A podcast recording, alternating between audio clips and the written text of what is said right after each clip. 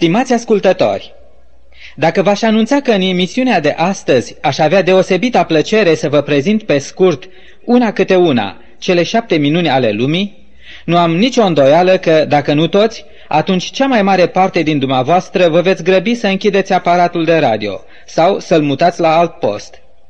Acest subiect, veți zice, deja îl cunosc sau Veți zice, acest subiect nu mă interesează pentru că nu are nicio legătură cu ceea ce speram să găsesc în cadrul acestor emisiuni religioase. Dar dacă vă voi preciza că toate acele șapte minuni despre care intenționez să vă vorbesc sunt legate strâns de persoana, viața și lucrarea lui Isus Hristos, sunt sigur că veți avea nu numai interesul, ci și plăcerea de a zăbovi împreună cu mine o jumătate de oră în preajma lor. Prin relatarea lor doresc să-L cunoașteți și mai bine pe Isus, să vă familiarizați cu El, ca să vă puteți împărtăși pe deplin de toate binecuvântările pe care cerul le-a așezat în fiecare din aceste șapte minuni. Acum, să nu mă înțelegeți greșit, nu vreau să spun că numai șapte minuni pot să fie așezate în dreptul persoanei, vieții sau lucrării lui Isus, ci, din potrivă, chiar mult mai multe decât putem noi număra. Pentru că, așa cum ne spune profetul Isaia, la capitolul 9 cu versetul 6, numele pe care însuși Iisus trebuia să-l poarte este minunat. Da, Iisus este cu totul minunat în tot ceea ce a spus sau a săvârșit, în toată purtarea sa și în toate aspectele vieții sale. El este cu adevărat personificarea numelui său profetic, minunat. Dar cele șapte minuni despre care doresc să vă vorbesc sunt ceva cu totul special, cu totul deosebit. Prima dintre ele este minunea nașterii sale. Așa după cum ne precizează Apostolul Pavel în epistola sa către Galateni, la capitolul 4 cu versetul 4, citez, La împlinirea vremii, când orologiul eternității a sunat ora supremă, Dumnezeu a trimis pe Fiul Său, născut din femeie. Desigur că Dumnezeu ar fi putut trimite un înger, sau poate un împărat puternic, sau cel puțin un om în deplină maturitate. Dar el nu a ales niciuna din aceste variante, care, omenește vorbind, ar fi avut șanse sigure de izbândă. Ce ar fi putut fi în stare să facă un copilaș ca să ne răscumpere din prăpastia păcatului în care întreaga omenire căzuse? Dar Dumnezeu a hotărât să-l trimeată pe fiul său în postura unui copilaș, care urma să crească, să se dezvolte la pas cu generația sa, pentru că astfel să poată împărtăși toate aspirațiile, nevoile, încercările, dezamăgirile și bucuriile de care fiecare om are parte cât trăiește. Nașterea sa a fost de-a dreptul minunată. Prin nașterea sa între oameni, el urma să fie copilul pământesc al tatălui său din ceruri și copilul ceresc al mamei sale de pe pământ. Nașterea sa a fost minunată pentru că ea a avut loc fără participarea omului. În ceruri, Fiul lui Dumnezeu a stat la sânul Tatălui fără să fie avut vreo mamă. Iar în Ieslea din Betleem, Isus a stat la sânul mamei sale fără să fie avut vreun tată dintre oameni. Nu este acesta un fapt minunat, extraordinar? Dacă oamenii ar fi dispus cu privire la nașterea lui Isus, probabil că i-ar fi ales un alt loc decât Ieslea, poate un palat. Dar Dumnezeu a ales un staul. Poate că oamenii l-ar fi înveșmântat în haine princiare, dar Dumnezeu a ales scutecele care au putut să fie găsite în casa unui țăran sărac. Oamenii poate că i-ar fi aclamat venirea pe lume prin osanale, prin urale și mari sărbători naționale. Dar Dumnezeu a ales ca fiul său să intre în lume ca un anonim, salutat doar de necuvântătoarele din acel staul. V-ați gândit vreodată la aceasta? Prințul Slavei nu a putut găsi o cameră într-un han. Împăratul împăraților să devină fiul soției unui dulgher. Ce mustrare pentru mândria omenească, ce umilință pentru înțelepciunea tuturor veacurilor, ce răsturnare a tot ceea ce omul ar fi fost în stare să conceapă și să procedeze, dacă i s-ar fi așezat pe umerii lui răspunderea nașterii unui răscumpărător. Ce minunat însă a procedat Dumnezeu! A doua minune a fost însăși viața sa. Noul Testament conține destule detalii privind viața minunată a Domnului Hristos. Primul lucru care merită să fie menționat este faptul că Isus nu a săvârșit niciun păcat. Poate că și în viața noastră există minute sau ore când să nu fi săvârșit niciun păcat. Dar v-ați gândit vreodată la cei 33 de ani ai lui Isus? În privința aceasta, Apostolul Petru subliniază hotărât. El nu a făcut păcat și în gura lui nu s-a găsit vicleșug. 1 Petru 2 cu versetul 22. Iar scriitorul epistolei către evrei precizează că, citez, Iisus a fost ispitit în toate lucrurile ca și noi, dar fără păcat. Capitolul 4 cu versetul 15. Fără îndoială că lumea aceasta a cunoscut oameni mari, corecți, morali, respectabili, dar numai despre unul singur se poate spune că a fost desăvârșit, și acesta este Isus. Luați viața lui și examinați-o cât vreți de amănunțit și din orice latură. Și veți ajunge la aceeași concluzie la care a ajuns și guvernatorul roman Pilat. Eu nu găsesc nicio vină în omul acesta. Ce minunată viață a fost viața lui Isus! În al doilea rând, viața Domnului Isus a fost o viață de continuă dedicare pentru binele oamenilor din jur. Fiind în casa unui ofițer roman, cu o anumită ocazie, Apostolul Petru își începe cuvântarea sa vorbind mai întâi despre Isus. Priviți ce spune Petru. Dumnezeu a uns cu Duhul Sfânt și cu putere pe Isus din Nazaret, care umbla din loc în loc, făcea bine și vindeca pe toți cei ce erau apăsați de diavolul, căci Dumnezeu era cu el. Am putea spune că fiecare zi din viața Domnului Isus a fost plină de fapte care niciodată mai înainte nu au mai fost săvârșite. Dați-mi voie să vă spun că însuși Ioan Botezătorul, pe care Iisus l-a considerat ca fiind cel mai mare dintre profeți, a trecut prin clipele unei descurajări teribile când a ajuns în închisoare. Întrebarea lui, care nu-i da pace, era dacă Isus este cu adevărat Mesia. Ioan Botezătorul era un profund cunoscător al profețiilor și Isus ar fi putut foarte bine să-i atragă din nou atenția asupra profețiilor care vorbeau despre el.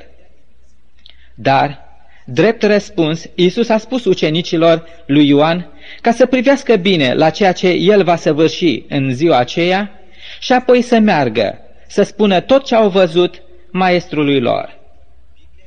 Orbii își capătă vederea, șchiopii umblă, leproșii sunt curățiți, surzii aud, morții înviază și săracilor li se propovăduiește Evanghelia. Iată cuvintele pe care ucenicii lui Ioan Botezătorul trebuia să le spună maestrului lor. Nu este așa că viața lui Isus a fost o viață minunată? A treia minune este minunea morții sale, pentru că Isus a murit cum niciun om nu a murit vreodată. Unii oameni au murit sacrificându-și viața pentru cei dragi sau pentru o cauză mare. Dar Isus a murit pentru ca să ne mântuiască viața și să ne readucă în căminul nostru ceresc. El nu avea de ce să moară. Isus era sănătos și în floarea vârstei, dar el a spus că are această putere să-și dea viața și să o recâștige. Și știți dumneavoastră, stimații mei ascultători, cu ce cuvinte pe buzele sale s-a îndreptat Isus spre Golgota ca să-și dea viața? Ascultați-le, vă rog, și vă minunați. Ele se află scrise la Evanghelia după Ioan, capitolul 15, cu versetul 13. Citez. Nu este mai mare dragoste decât să-și dea cineva viața pentru prietenii săi. Mă întreb în aceste momente, oare au vreo rezonanță aceste cuvinte în sufletul dumneavoastră? Au ele vreo însemnătate? Vă dați seama că tocmai noi, noi oamenii care l-am hulit, l-am brutalizat, l-am pălmuit, l-am scuipat și biciuit pe Isus, eram în ochii lui Isus prietenii săi? Da, noi, Prietenii săi i-am așezat o cruce grea în spate. Noi, prietenii lui, i-am străpuns palmele sale care ne mângâiau.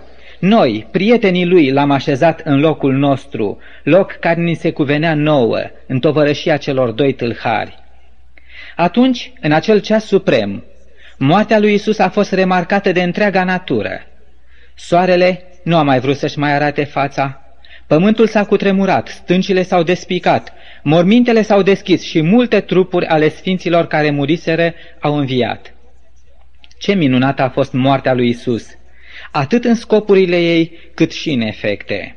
Această moarte a deschis pentru întreaga lume un izvor curățitor pentru orice păcat. Ea a făcut posibilă mântuirea pentru orice om ce o dorește. Ea a deschis porțile slavei pentru orice păcătos care caută în negura vieții sale calea de la păcat spre Dumnezeu. Într-una din zile, un pastor vizita gospodăria unui țăran. Numai soția acestuia era membra bisericii noastre și dânsa ar fi dorit foarte mult ca și soțul să-și întoarcă inima și viața sa către Dumnezeu. Toată seara au petrecut-o împreună discutând despre marile teme ale credinței. Un lucru nu putea însă pricepe acel om. Cum? Cum este posibil ca moartea lui Isus să asigure viața veșnică tuturor oamenilor? Cum se poate așa ceva? Aceasta a fost dilema cu care acel om s-a dus la culcare. Și aceasta a fost și tristețea acelui pastor, că nu l-a putut ajuta mai mult pe acel om să înțeleagă efectul Golgotei. Dimineața, gospodarul nostru chemă pe pastor să iasă în curte ca să-i arate ceva. Era o cloșcă de sub penele căruia începuseră să iasă puii.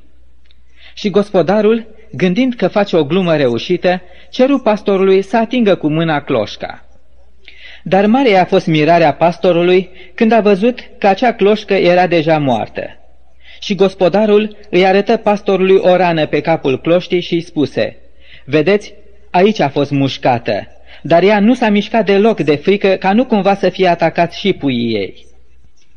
Chiar în acel moment, pastorul a văzut în acea întâmplare cea mai potrivită ilustrație pentru acel om care nu putea înțelege minunea morții lui Isus în favoarea întregei omeniri. Vezi, dumneatale, la fel și Isus. Și el ar fi putut să scape viața, dar el a ales să moară, pentru ca noi să fim salvați, întocmai cum a procedat și această cloșcă cu puii ei. El a ales să stea nemișcat pe cruce, pentru ca noi să fim salvați. Cu adevărat, moartea lui Isus a fost minunată pentru fiecare om. A patra minune a fost aceea a învierii lui Isus. Așa cum ne relatează evanghelistul Matei la capitolul 27, cu versetele 65 și 66, Pilat a zis preoților și fariseilor, Aveți o straje, duceți-vă de păziți cum puteți. Ei au plecat și au întărit mormântul, pecetluind piatra și punând straje. Natura a făcut și ea ce a putut, a oferit o piatră mare. Puterea romană a luat toate măsurile de care dispunea. Necredința învățaților vremii s-a străduit să se asigure că imposibilul va rămâne imposibil, că Isus nu va învia și că El va deveni astfel pentru toată lumea un înșelător ieftin. Dar minunea minunilor, Isus a ieșit afară din mormânt biruitor peste toate. Moartea a fost înghițită de biruință. Învierea lui Isus a rupt sigiliul omenesc și a imprimat asupra lui Isus și mai pronunțat sigiliul divinității sale. De fapt, învierea lui Isus este ceea ce deosebește în mod net pe Isus de fondatorii tuturor celorlalte religii păgâne. În timp ce toți fondatorii religiilor lumii sunt morți, Isus este viu. Dacă veți merge la mormântul lor, ghidul vă va conduce și vă va arăta mormântul lor spunându-vă, Iată, aici este acela care... Dar dacă veți merge la mormântul lui Isus, acel înger din dimineața învierii îți va spune, Nu este aici, a înviat, după cum v-a spus. Nu este așa că nimic nu poate fi mai minunat când te gândești la Isus decât învierea Lui? A cincea minune este lucrarea pe care El o săvârșește astăzi în ceruri. Despre ce lucrare este vorba, veți întreba. Oare nu a fost suficient tot ce a realizat Isus pe Golgota? O, sigur că da, totul a fost suficient, numai că ceea ce El ne oferă prin jertfa sa nu ne poate mântui în mod automat. Aceea a fost partea Lui. Din punctul de vedere a ceea ce Dumnezeu trebuia să facă pentru noi, pentru a fi salvați, totul este îndeplinit. Mai rămâne un singur lucru, voința noastră de a accepta darul mântuirii și de a dori să trăim o viață sfântă, curată, potrivită cu viața Lui. În vederea unei astfel de perspective, Isus stă în slujba noastră. Așa cum ne asigură Scriptura la Epistola către Evrei, capitolul 7, cu versetul 25, Iisus poate să mântuiască în chip desăvârșit pe cei ce se apropie de Dumnezeu prin El, pentru că trăiește pururea ca să mișlocească pentru ei. De aceea și Apostolul Ioan, în prima sa epistolă, la capitolul 2 cu versetul 1 și 2, ne îndeamnă, Copilașilor, vă scriu aceste lucruri ca să nu păcătuiți. Dar dacă cineva a păcătuit, avem la Tatăl un mișlocitor, pe Iisus Hristos cel neprihănit. El este jertfa de ispășire pentru păcatele noastre. Iisus face în ceruri o mișlocire dublă. Pe lângă inima noastră, prin Duhul Său cel Sfânt, ca să ne întoarcem de la păcat spre a trăi o viață neprihănită, întocmai ca viața sa, și mai mișlocește pe lângă Tatăl cu meritele propriului său sânge, pentru ca să fim iertați și curățiți de păcatele pe care le-am săvârșit. Nu este minunată această lucrare de mișlocire? Să știi că în ceruri ai un prieten care te apără, care te slujește continuu pentru cauza mântuirii tale? A șasea minune este aceea schimbării pe care Iisus o produce în viața fiecărui păcătos care caută mântuirea. Citiți această minune în viața Mariei Magdalena, în viața lui Zacheu, în viața lui Petru, a lui Pavel și în viețile a mii și milioane de creștini din veacurile creștine și citiți aceeași minune împlinită în viețile a milioane de oameni în zilele noastre. Această schimbare este așa de minunată încât însuși Iisus i-a vorbit lui Nicodim despre ea ca fiind egală cu o naștere din nou, cu o naștere la o nouă viață. Această schimbare este o adevărată minune. Ea are loc în funcție de ceea ce omul își așează înaintea ochilor și în funcție de interesul cu care își urmărește viața și scopurile ei. În această privință, Apostolul Pavel ne spune, într-un singur verset, aproape tot ce trebuie să știm, tot secretul prin care și noi putem trăi această minune a lui Isus. Deschideți împreună cu mine la a doua carte a Apostolului Pavel către Corinteni, la capitolul 3 cu versetul 18. Și citim.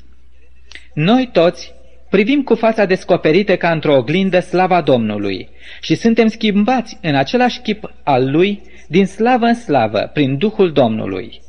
Ați remarcat metoda? Privind la Isus, ocupându-ne cu El, ajungem să fim schimbați după chipul Lui. El trebuie să devină modelul. Minunea va avea loc nu după modelul oferit de pastor sau acela oferit de vreun teolog vestit și nici chiar acela oferit de cel mai sfânt om care a trăit vreodată pe pământ. Isus este modelul. Isus, fiți siguri, nu a dat niciodată greș în această privință.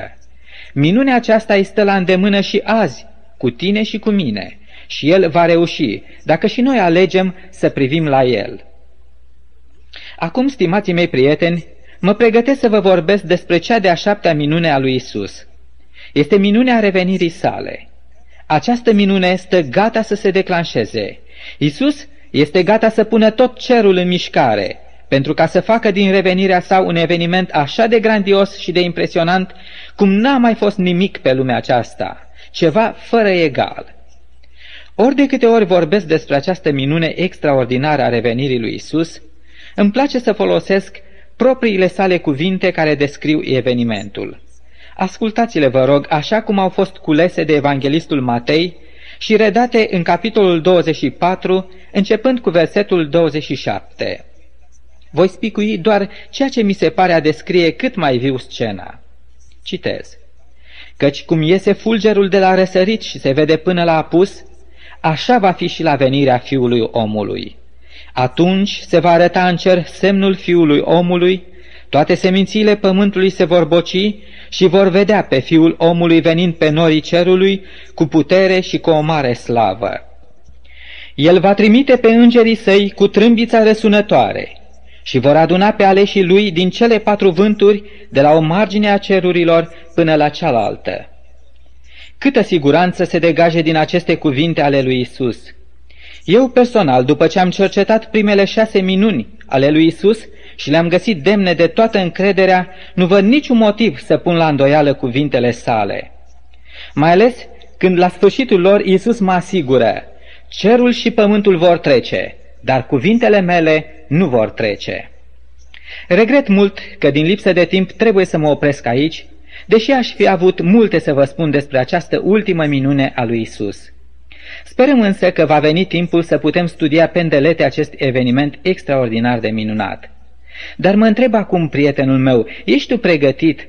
Ești tu pregătit să trăiești momentul acela minunat al revenirii în slavă a Domnului și Mântuitorului nostru Isus Hristos? Ești tu pregătit pentru marea întâlnire cu toți aleșii Lui din toate veacurile și de pretutindeni? Ești tu pregătit pentru marea călătorie a pământenilor spre casa lor din ceruri? Nu te teme. Crede în Isus Hristos, întoarceți viața spre El, consacră-te Lui prin trăirea unei vieți sfinte de ascultare și de slujire.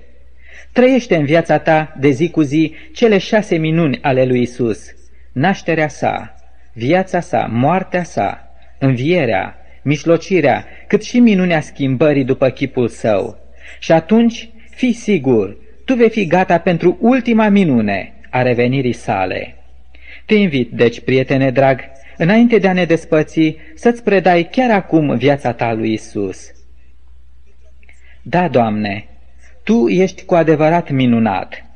Tu ai revărsat prin cuvântul Tău pe care l-am ascultat în minutele care au trecut mari binecuvântări și speranțe. Curățește de aceea, te rog, viața mea și făți din ea sălașul tău în care să trăiești mereu și să săvârșești toate minunile vieții și lucrării tale minunate. Și îți mulțumesc, Iisuse scump, și pentru răspunsul la această rugăciune. Amin.